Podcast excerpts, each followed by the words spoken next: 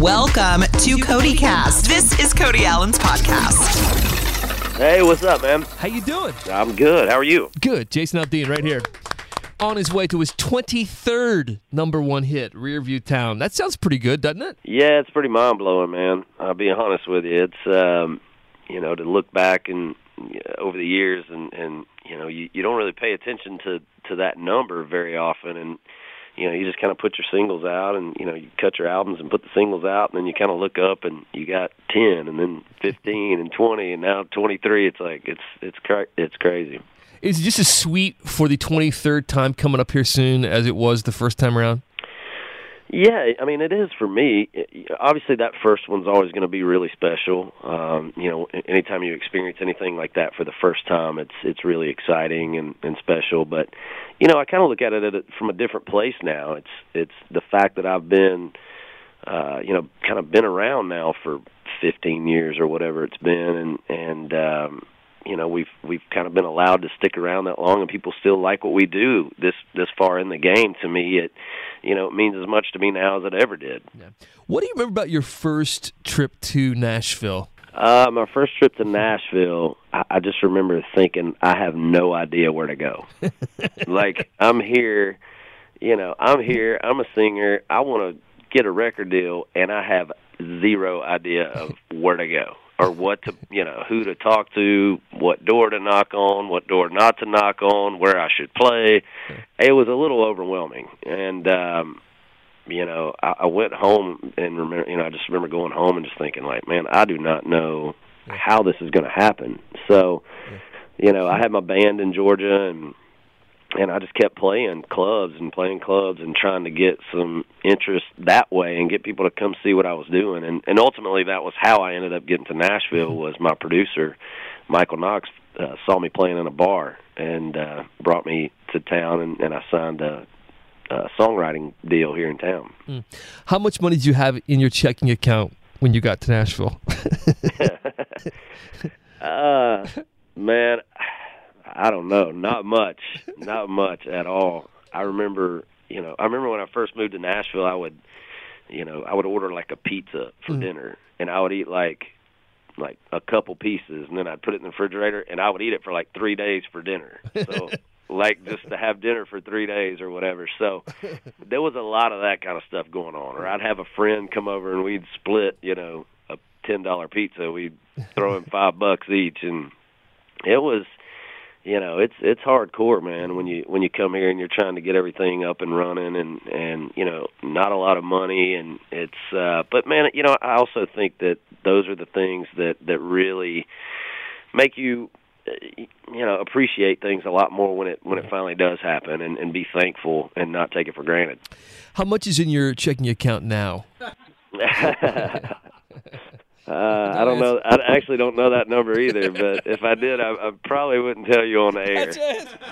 Uh, you're building a house here in Nashville, um, and I know you had a great house before. Uh, are there things you're you're missing about the old place already? Well, yeah. I mean, so our house before was really cool. It, you know, when we bought that place, we honestly never thought we would sell it. So, or you know, we ne- we thought we'd be there. So we also didn't have two young kids at the time and as we started having kids we realized that the house just really wasn't quite set up the way we needed it to be it as cool as it was it just it wasn't really the perfect setup for us and so I just kind of came home one day and asked Britt. I just said, you know, what do you think about selling this? And really, just let's just go build exactly what we want, and yeah. and so just kind of be done with it and so she was on board and and so that's what we did. You know we started trying to you know went and looked at a bunch of houses trying to figure out what exactly we wanted and and actually put a lot of thought and time into you know making sure we did everything right with this house because we do want to be there from from now like this is our forever home. So um you know so we put a lot of time into it and and uh we thought that it may take us longer to sell our house than it did, so we put it up for sale. And then, you know, I was thinking, man, it could take us a year, maybe two years to sell our house. You just never know. And we sold it in like seven months, and and they wanted to close on it in ten days. So I was like, I had basically had like ten days to go find a house and and um, you know, kind of get us situated. And, and Britt was pregnant pregnant with Navy, so she was due like in the next couple of weeks, and it was it was a little crazy, man. But uh, you know, it all worked out, and, and we uh, right now we're renting a, a house that's in a neighborhood. And, and one thing I've learned that I do not want to live in a neighborhood. I do know that. so the one thing I miss about my my old house is we had about a hundred I don't know 120 130 acres out there, and and so you know a lot of just kind of privacy and. You know, I, now I'm having to deal with like the HOA, and stuff. it's just I am not cut out for neighborhood life, man. I'm just picturing you and the family like on a cul-de-sac right now. It's a great neighborhood. It's just I don't know. I'm just not like I want to get out and ride four wheelers around and like go fishing and all that stuff. It's Yeah. like I don't know, not deal with the HOA. you uh, you mentioned Navy, uh, born recently. So, um, what's been like the personality traits you've already sort of like recognized with her? Like, what's she like? Man, I'll be honest. She is the happiest kid I've ever seen in my life. She is one of those that just anytime you you know walk up to her or walk in her room and she's you know wakes up from a nap or she wakes up in the morning or whatever and you just walk in and stick your head over over the into the crib. I mean, she immediately starts smiling. She's got two big dimples, you know, and and she's just like the happiest kid I've ever seen in my life. So it's it's really I don't know, it's great. She's just kind of like this little this little burst of sunshine every day, you know, when you when you see her, but she's uh she's real she's doing great, man. And then Memphis is uh, is talking more and more. We see a lot of that on social media right now, and and obviously anybody who's been a parent knows that learning toddler ease is not easy because they have their own language they speak, and sometimes what they want gets lost in translation. Um, so has it been tough to sort of understand what he's saying?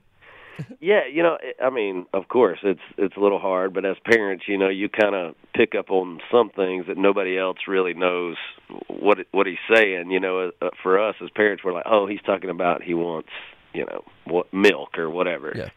Um, you know, but it's you have to pay attention, man, because he's you know, there's sometimes he's talking and he's pretty emphatic about whatever he's saying, and I have no clue what he's talking about. So, um, but he's he's doing great too, and and uh, he is he is all boy, man. He is wide open. I know he knows how to say "Go Braves" at this point, right? Seriously. We're working on it. Okay, all right.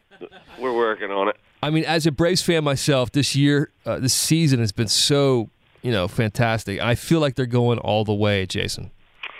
I feel like they got a, a good shot, man. They made um you know, made some some deals at the trade deadline to kind of sure up the the bullpen, which was their biggest issue and and so they're scoring a lot of runs, man. That's part of it. Now they they could just keep the other teams from scoring, though. But you know that's the other Yeah. part of it. So their pitching was struggling a little bit. I feel like they went out and got some of the pieces they need, and and uh, they're they're looking good, man. So I'm I'm excited. Trust me, I'm a lifelong Braves fan, so I, I love it. And I know you've been to a game already this season, right?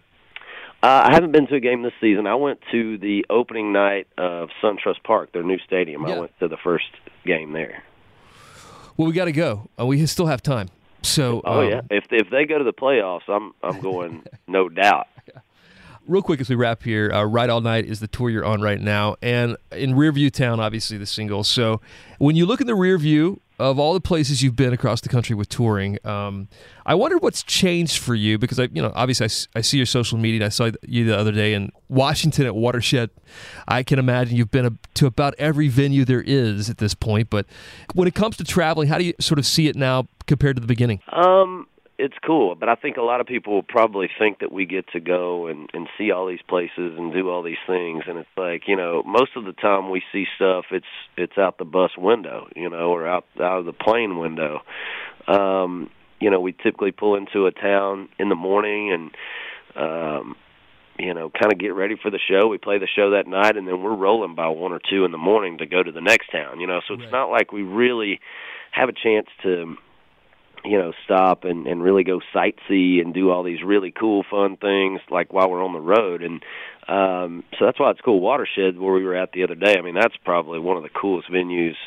Uh, you know, that and Red Rocks is probably the the coolest venues that we've played to where visually you just can kind of sit there and go like man, this is this is a this is a hell of a view at the office. You know, it's Yeah. pretty pretty great. So, um, but uh, but typically, you know, we don't I think people probably feel like we, you know, get to see a lot more things than we actually do. Uh, we see them, you know, usually going about 75 miles an hour, though. So look forward to seeing you on the road again soon, Jason. Thank you for the time. All right, I appreciate it, Cody. Thanks for. This has been Cody Cast. Subscribe now on iTunes. Listen anytime on the iHeartRadio app. Cody is heard on hundreds of radio stations across America and seen on CMT Hot 20 Countdown every weekend. For more, go to CMTCody.com.